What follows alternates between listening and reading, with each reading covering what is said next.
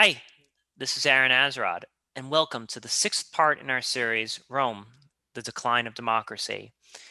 Where we last off, Caesar Augustus is finishing up his rule as the first true emperor of the imperial age, and has slowly rebuilt the rule of law within Rome, and has been tactfully grooming his heirs to take over in his place.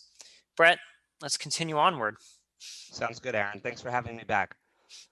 So, Augustus Caesar is now the top is now standing at the top of the mountain, and he is accepted to be the de facto ruler of the republic. It's not really a republic anymore. Um, it is now an empire. I mean, it was already an empire in the sense that it had conquered stuff, but it was an empire now in the sense that it had a sole ruler. Uh, Augustus modeled himself as the principate or the first among equals, the leader, but he's not like he's not dominating people. He's not like telling people what to do because he wants stuff. He's telling people what to do because his ideas are the best right? Who better to lead but the person with the best ideas? He has a very hands-off approach to leadership. Um, he tries not to ruffle the feathers of anyone. Um, he's very subtly spreading his influence his heirs and the people who came after him would do well to take note of what he's doing here that's working so well. And some will, uh, but others won't, as we'll see, to varying levels of effect. But at this point, the empire is is very solid. Augustus has ruled for something like 40 years, and the empire has seen peace for the first time in a long time. And I think that's important because, you know, as we had discussed on the previous podcast, there had been like four to five civil wars. And having somebody what you know whether he's like the best guy in the world having someone that's competent just becomes supreme after a while right? We may not like the guy. He may not be like the most virtuous guy in the world but anything like at some point anything is better than just constant bloodshed and you'll you'll take the most competent guy in the room to just to just run things at some point. Oh yeah. And and augustus did work to ensure that the senate felt valued he he played this really subtle game of simultaneously building the Senate up into an organization with prestige again, because of like you know, of course, the Senate should be a prestigious organization, right? They're they're the the seat of government for for the greatest empire the world has ever known, according to them. But while building up their prestige, he was also stripping away their authority. Yeah, yeah, right. Absolutely playing this dual role of making them feel like they're important while also cutting away all of their importance. Absolutely. Mm. And as we discussed, he's grooming his heirs to take over, right? So this is becoming more of a nepotism sort of model of rule. Oh, yeah. So Augustus is having these military parades that are called triumphs, which are a very important quasi religious ceremony in Roman culture at this time, where when a general wins a great battle or victory, they get to have this, this really I, am hesitant to say cool because people die during them, but let's just say cool. Uh, military parade called the Triumph, where you generally you parade around uh, the treasures that you took from the enemy, and paintings are commissioned that show your glorious battles against the barbarians, and you parade the captured soldiers and usually some sort of leader figure through the streets of Rome until you get to the uh, the Temple of Jupiter, where they were ceremoniously strangled to death. Wow, wow, wow! And and we think that like the uh, I think of like the Soviet era like parades with the nuclear warheads on the back of tanks, but that seems pretty gruesome, right? Like yes, Rome always prided itself on not being a like human sacrifice society because they did come in contact with some societies that were into that kind of stuff but it does make you think the ritualisticness of the killing on a temple step after a great victory definitely has a kind of i mean a religious undertone wouldn't you agree yeah, yeah. I, I think you know I, my my thoughts like harken to the Aztecs and, and things of that sort, who would Absolutely. also who would take their uh, you know they would conquer other other tribes that were living there and and do that. And I guess I guess it's it, it's just it's just in group affirmation. Like the, these people are other, and we have conquered them now, and a few of them have to die, and, and we have to celebrate that. Yeah, society technology changes, societies don't. Um, Let's hope we don't get back to those parades, my friend. fingers, fingers crossed. I think we'll do a little bit better this time. Uh, but yeah. So anyway, so during the reason I bring these up is because during these parades, uh, Augustus has his his nephews riding with him, which is like a very sending a very clear message that like these are these are my next of kin. These are the people who will be taking the reins when I'm gone. Uh, this is who I want ruling the empire. Unfortunately, you know, the best laid plans of mice and men and all that. What ends up happening is everyone that he has in mind for ruling the empire dies wow. of various problems, right? Uh, disease, accidents, but they die. And he ends up having to go with a person who he doesn't really like, which is interesting. It's like eh, he he really really wants to avoid this relative of his, uh, a man named Tiberius. Tiberius is eventually adopted by Augustus as his son because that's like that's the rule. You have to um, you have to like adopt them as your son so they can inherit your stuff, which is why what you'll see going on during the reign of the five good emperors is it feels like people are picking their successors, but to the Romans, they're, they're it's it's a dynasty. It's like his son and his son and his son. Mm, Right. mm, mm. So Augustus um, adopts his relative, but not direct son, Tiberius, and elevates him to the purple, which is kind of what we say when we're saying someone is becoming the emperor. Right. Yes, yes. And Tiberius is a bit miserly. He does a decent job. He does things he does well are he's good with the economy. He doesn't like spending money, but things he does not well is he's very very paranoid. Very paranoid. Mm. And he has people killed in treason trials for believing that they are like going against the the regime right with little no more than just like you know one person accuses another person and he happens to trust the one person more so you're dead wow. yes right. He's paranoid. He is very paranoid. He's doing treason trials uh, basically executing anyone he even has believes to have a hint of animosity towards his regime. And people do not like this. They're terrified. As he gets older he gets worse and worse. One of the people that he has uh, executed or assassinated depending on uh, where where your your coin lands is his his brother germanicus who is a war hero. He's younger than him. He's where tiberius is kind of like frumpy and not very likable personality wise germanicus is is a hero. People love love germanicus. And he's getting jealous of him he doesn't I, it's unknown whether or not germanicus had aspirations to be emperor but what is known is that at some point germanicus takes a trip to egypt which is illegal. People of senatorial rank are not allowed in egypt anymore because augustus knows that whoever controls egypt controls the empire because of how rich it is and so it's you know against the law. So as soon as germanicus steps foot in egypt tiberius has him killed Uh, yeah. So this is, you know, I, I kind of see sort of a um, you're you're crowding my spotlight sort of thing going on here, where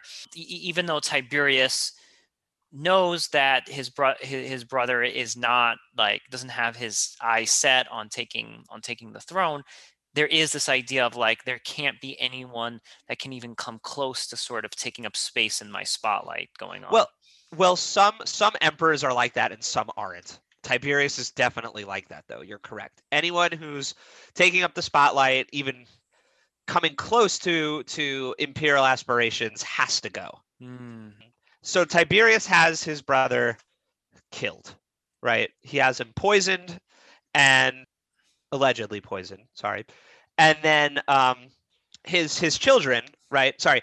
So Ti- sorry. Let me let's let's go through this whole thing. Germanicus is assassinated. His wife is ordered never to remarry, so her husband doesn't, or her new husband, but hypothetical new husband, wouldn't become a like um, a focal point for another regime. Uh, the oldest son is banished and he dies of either starvation or suicide. And the daughters are sent to live with their great grandmother, basically out of the way. They're removed from politics. The only one in the family who's left around to even be a thing is a very, very young boy named Gaius Julius Caesar. Hmm. Um, and again, I apologize for the fact that that name is very similar to all the other Gaius Julius Caesars. I promise we'll give him a fitting name very soon. So Gaius Julius Caesar is taken by Tiberius to live with him on his in his like palatial estate, right?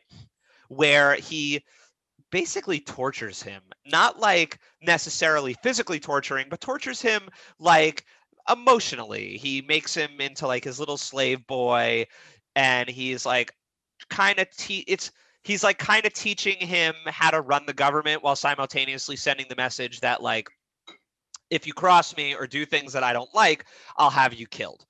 And this kid is, all things considered, doing okay.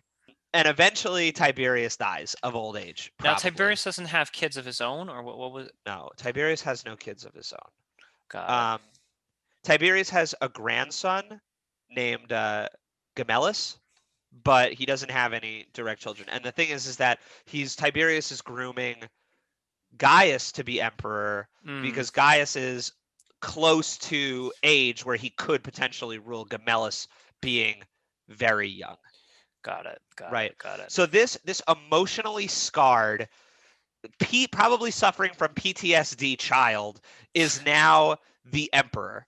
Uh, emperor Gaius Julius Caesar. But history doesn't remember him by that name. History remembers him by a nickname that was given to him by the soldiers in the military camps that he grew up in.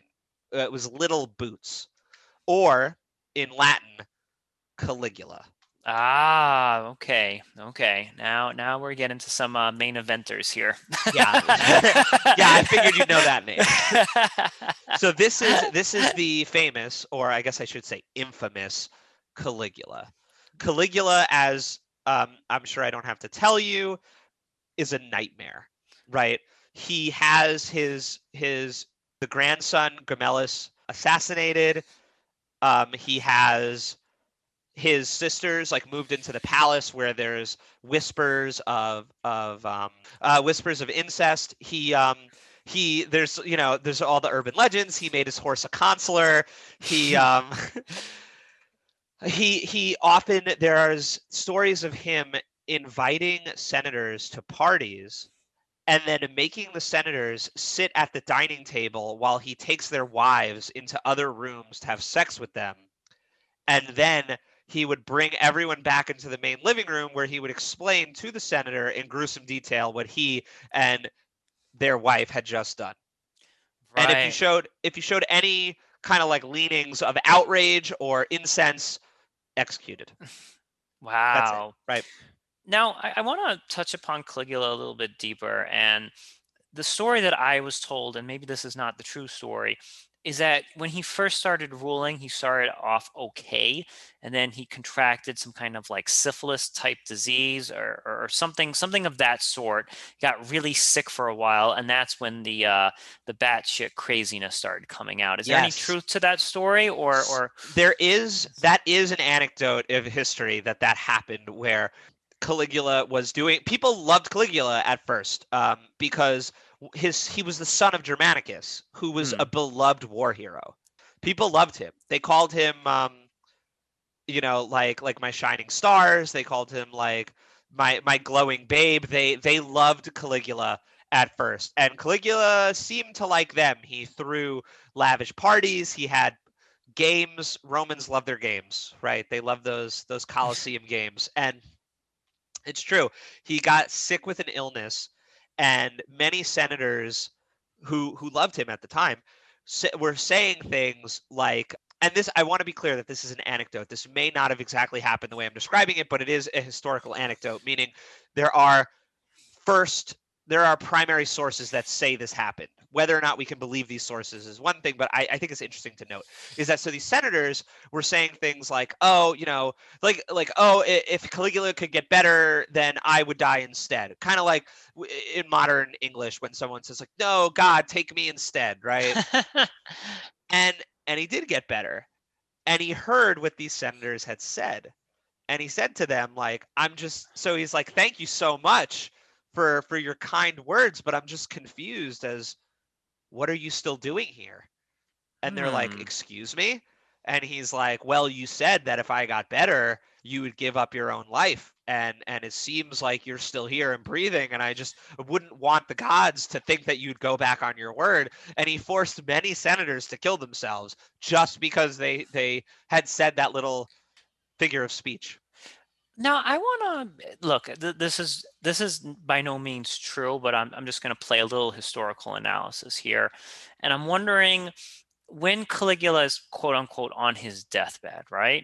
Do you think it's possible that some of these other senators or other high-ranking officials maybe started plotting their own thing, like, oh well, this guy's on the way out. Uh, I'm going to start taking over this and that, and and maybe maybe to some degree he was kind of privy as to what was going on like oh this is how the rats act when when they think i'm on the way out. You know I, I- it might it might it might also be and again i don't know if there's any primary source documents or anything that can confirm this but i'm wondering if just laying there on his deathbed that there was some indicator or some hints that people were were plotting to do to have their own plans of how the empire should be ruled and then miraculously he gets better and he kind of doesn't forget that. He doesn't forget how people act while he's on his deathbed.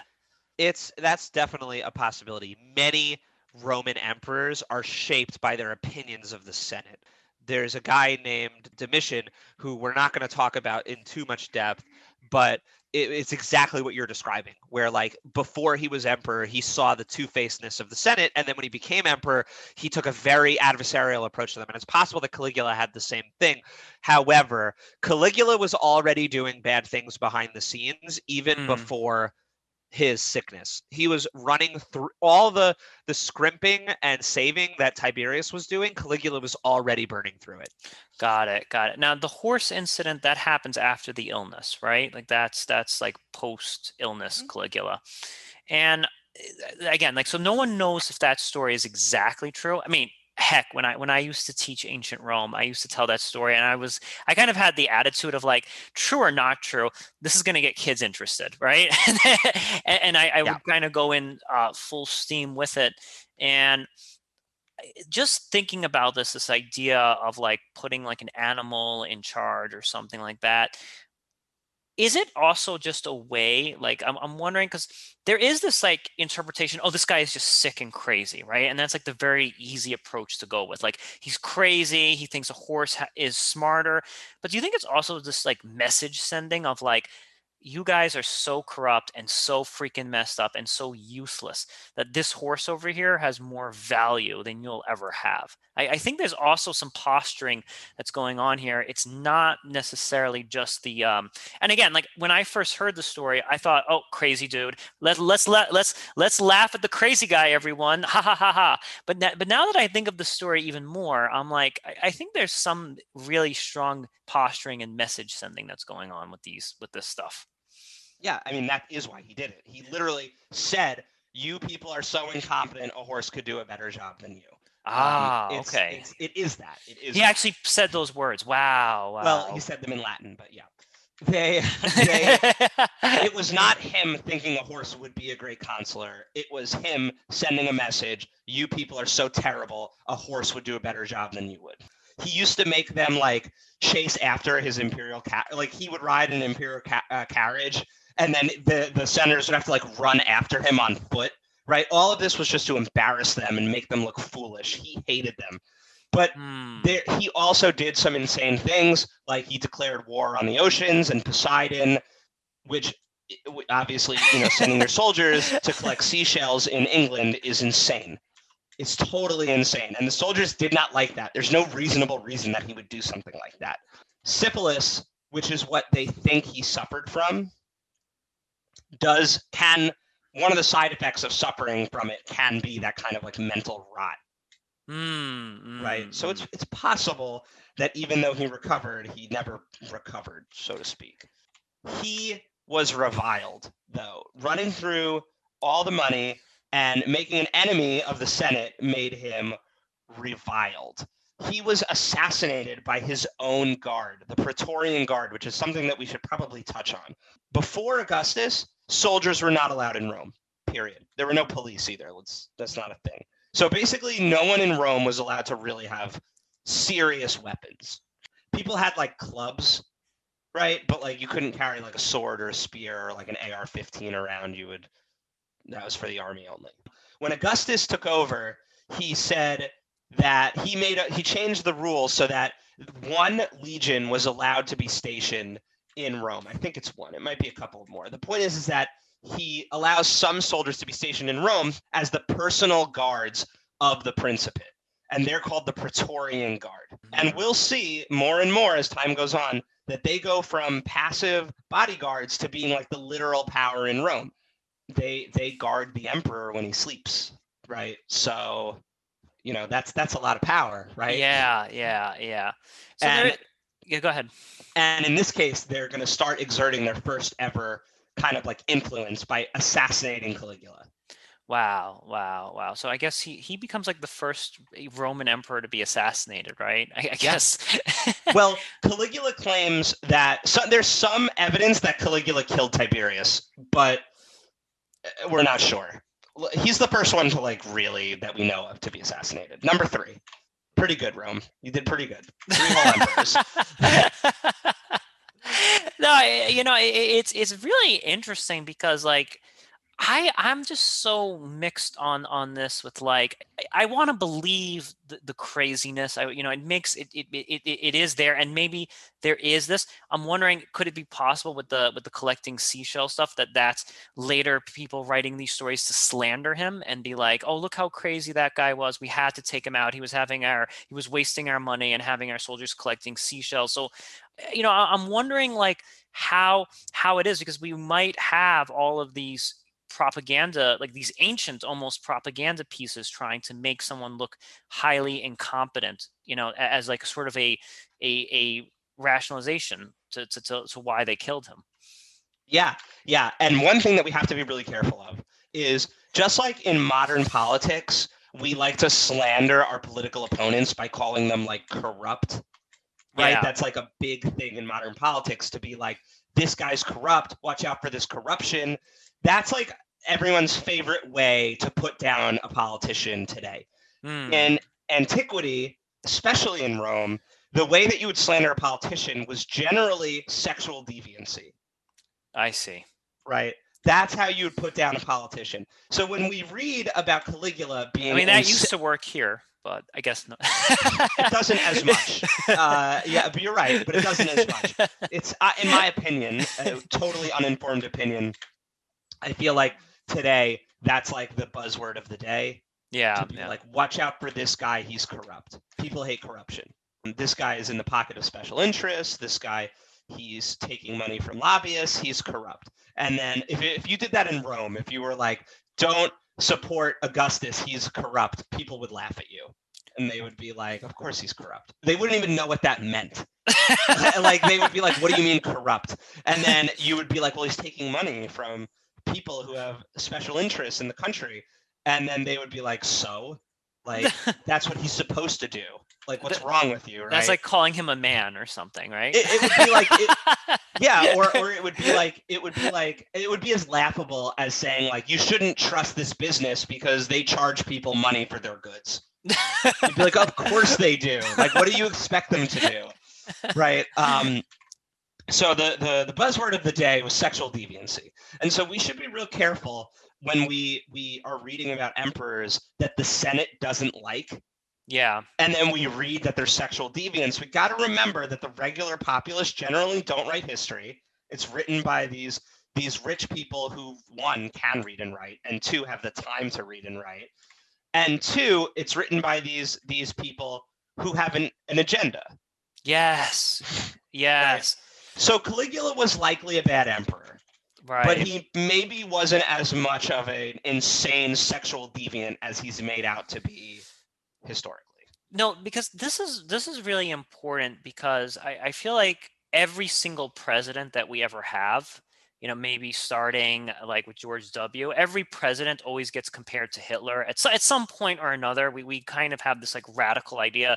And I'm wondering like what future generations are going to think if they ever find i mean first off we have a lot more media than than there was in ancient rome but like i feel like there's so much eh, you know we, we always try and we have these like i guess outrageous clickbait stories about every single president every single ruler is made to be some kind of giant monster and while we have more media that's kind of producing this this isn't new like comparing vilifying your your someone you don't like to the absolute extreme with with hyperbole is something that that has always existed and always will exist and it takes a lot of work. It takes like a lot of work to find like unbiased accounts and very neutral accounts depicting somebody. We see that in ancient Rome at people comparing their political enemies to Caligula in the future, not the far future, not like our future, but like a hundred years down the line, right? We see that already. And the what you're talking about with the clickbait articles, they had that. They had people standing on street corners yelling, Caligula is having sex with senators' wives and and being a deviant. He's not good for Rome. He's not good for for our for our, our glorious empire. We need to replace him with some someone else, right?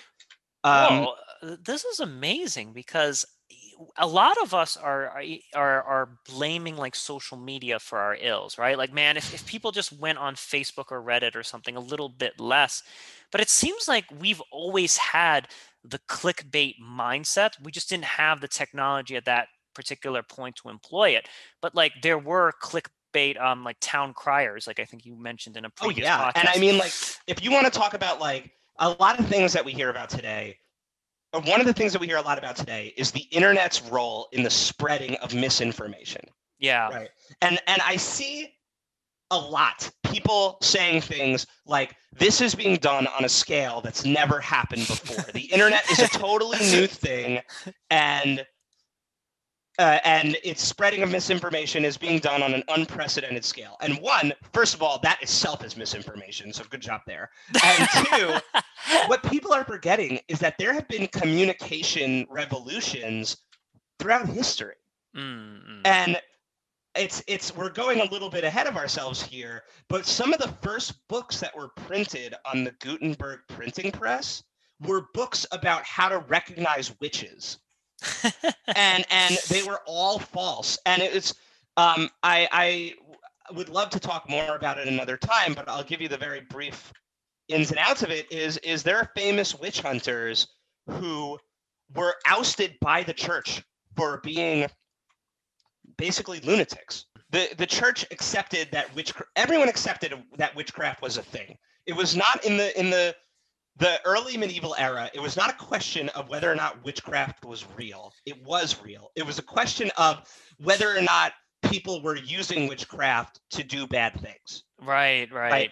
And so there were people who said, I can catch bad witches. This is how you do it. And the church, sometimes they would be like, okay, this is a good way to catch witches. And sometimes they would be like, no, this is not a good way to catch witches. And there were plenty of witch hunters who the church basically ostracized and said, like, you're out of the church because you are too extreme. This is not correct. You're using it to hunt down your political enemies. You're using it to further your own agenda by giving everyone someone to hate. You're out.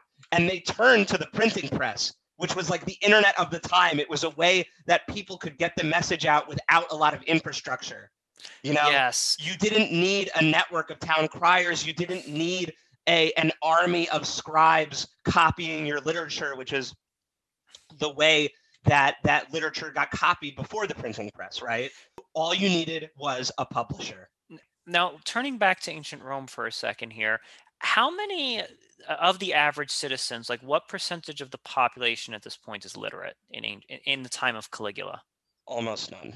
Okay, almost none. So I think that this also connects with this idea of like there's a there's a general lack of education, a, a lack of literacy. Well, it's actually it depends what you mean by literate. They can read some words, like it, it, they could they can recognize like the word bathhouse on a building got it got it but got they're it. not going to be reading any books and that's equi- and that's the equivalent of like somebody driving and seeing a stop sign like they see the word stop like it, like like it's it's Yeah. along those same lines so when you have this like festering population that's not very literate they're going to be attracted to like oh um that guy's sleeping with his wife and then like that that they're Mhm. they're kind of like they're they're the reptilian mind is more activated and, and more triggered at this point where it's like that's really interesting whereas no one has actually taught them like the complexity of like well you know caligula's taxation policy is actually saying blah blah blah you know like like they're not thinking the, the population hasn't been groomed to make really informed choices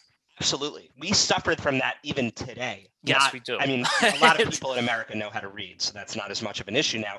But the problem is is that the game gets more complicated. It's not enough to know how to read. You need to know how to analyze. And it's becoming to the point where it's not even enough it's not enough to know how to read. You have to be able to think critically and Yes. make informed decisions. And even now it's turning starting to become that that's not enough. You not you need to know how to read a given and you need to know how to think critically and you need to be able to do the basic analysis on data required to draw your own conclusions this election this 2020 election just like the 2016 election before it saw unprecedented failure for pollsters and pundits to properly model uh, election results Hmm, hmm. right? They got it wrong. They got it real wrong.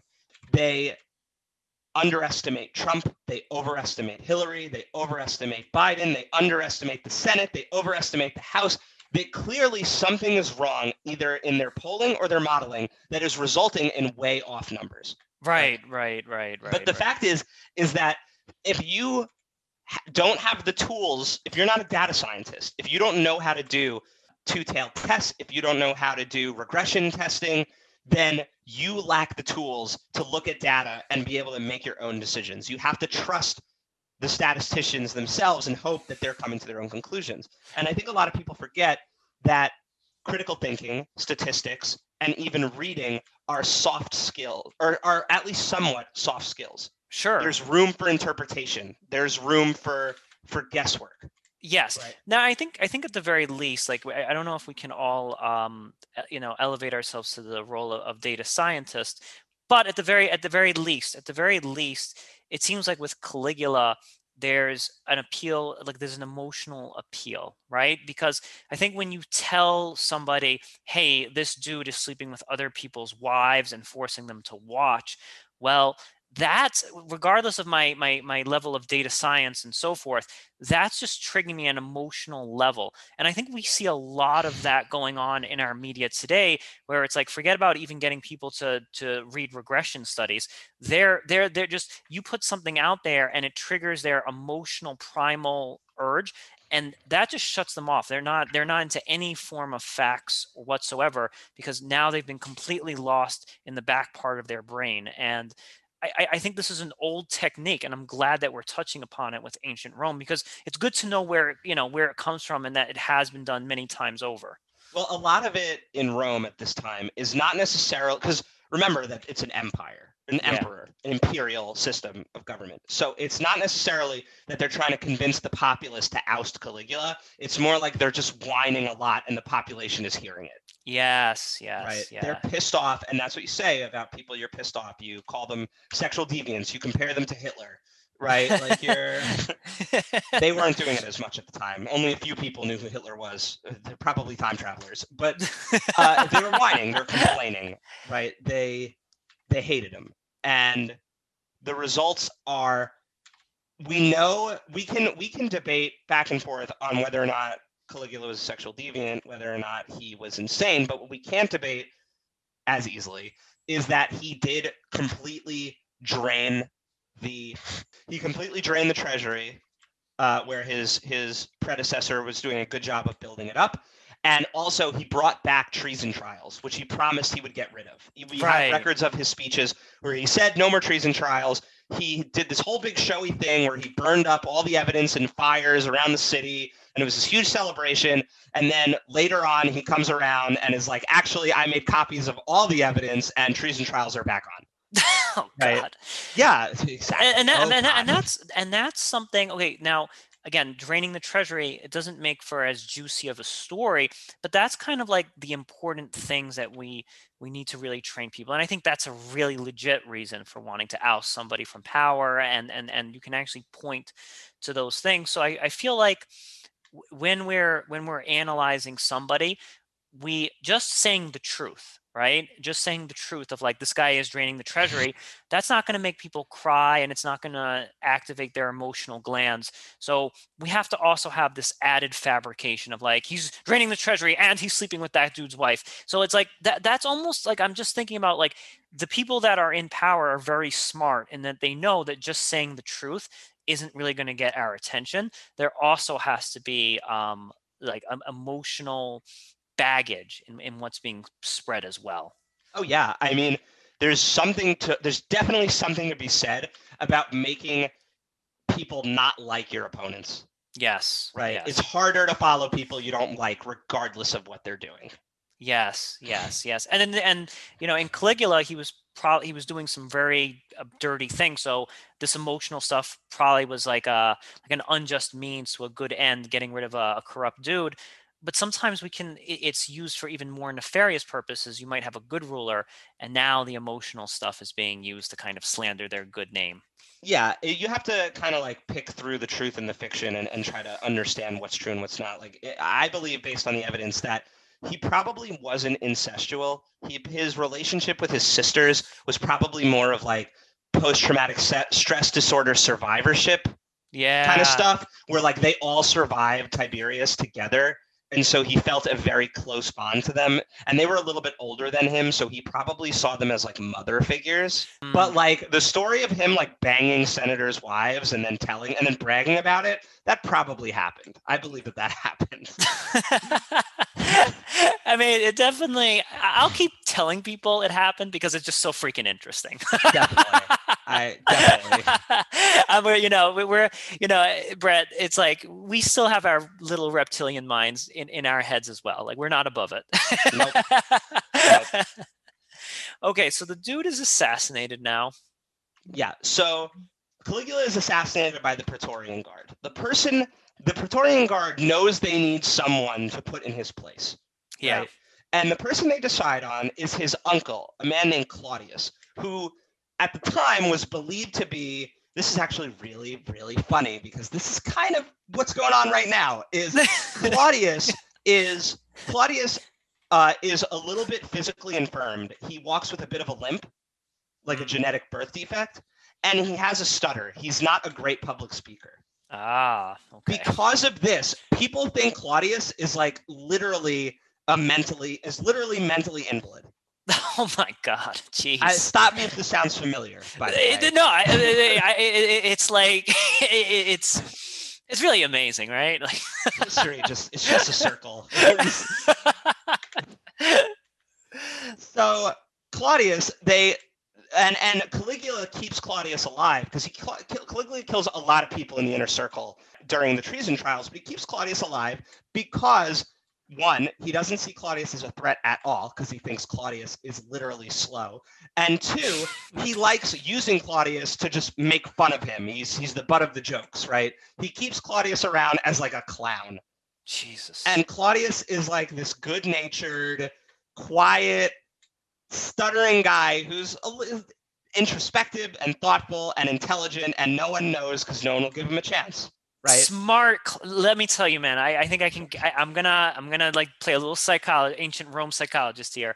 Here we go. I think Claudius is thinking in his head, yeah, I'm a buffoon. And he's doing that so that they don't kill him, right? He knows Yeah. he he knows like, yeah, I'm too stupid to figure that out. and he knows if he keeps playing the clown, his chances of survival are, are going to increase. And and this is all like that I, I'm almost sure that's what he's doing. And no one can know for sure, but if I'm playing armchair expert with that, I, I think that's his game plan, man. Absolutely. Like- it's a combination. it's a combination of Claudius doesn't want to die, and it's a combination likely of excuse me, of someone who's been beat down their whole life, kind of like accepting their lot in life as a buffoon And they're like, Of course, I'm a buffoon. That's what I am. Everyone's told me that since I was born, so why would I think I'm anything else?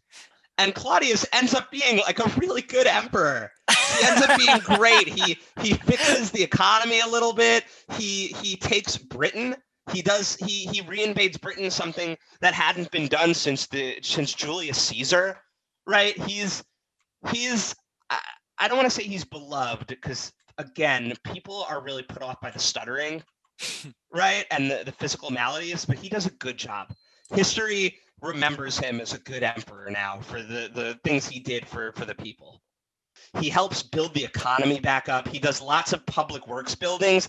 He helps the people of Rome. He turns Rome back into a more respectable city, a more respectable empire. The Senate, even the Senate likes him, right? Like he's he does a good job of of doing what Augustus had done before him, of kind of like deferring to the Senate on matters and like building up some of their their bruised ego that surely Tiberius and Caligula, you know, delivered to them. And the only thing that he really struggled with was his love life.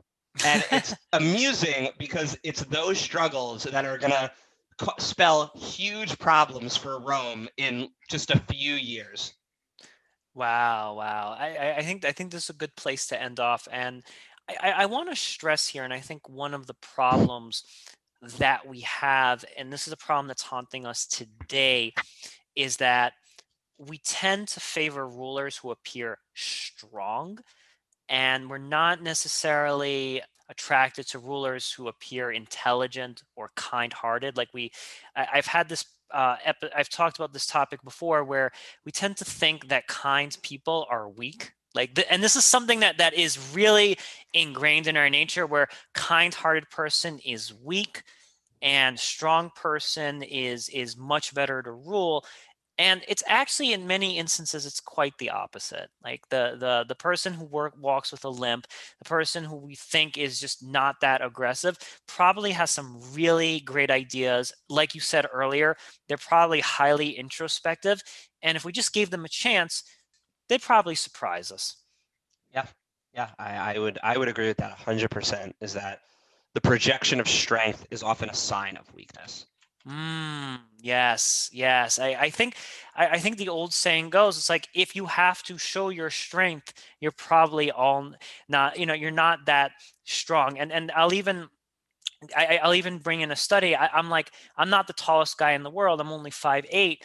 But you'll notice that guys who are like six foot four, six foot five, or, or really tall and really intimidating looking, they hardly get into any scraps or into any fights, right? And there's this, this idea that like they have hidden strength, or people who do martial arts, for example, tend not to get in that many like out, you know, altercations outside because they have that inner strength and they don't need to necessarily project a persona of strength because it's already there it's already embedded within them when I was in school, I remember reading a study about the difference in posture between police officers who carry weapons and police officers who don't.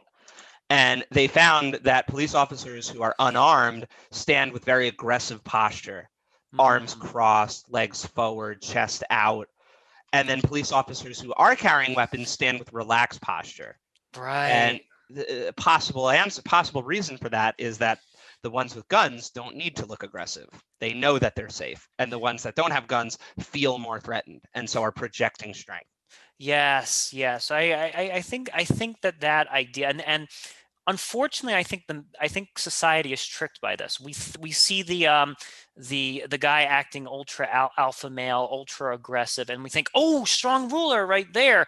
And we need to start training ourselves to realize that it's not the guy beating his chest the hardest that's going to really get us to the promised land. It's really the more quieter, more introspective amongst us that that might be better suited to rule. Uh, Brett, thank you so much for being on the show today. Thank you again for having me, Aaron. It's always a pleasure. This concludes the sixth part of our series, Rome, the Decline of Democracy. I'm Aaron Azrod.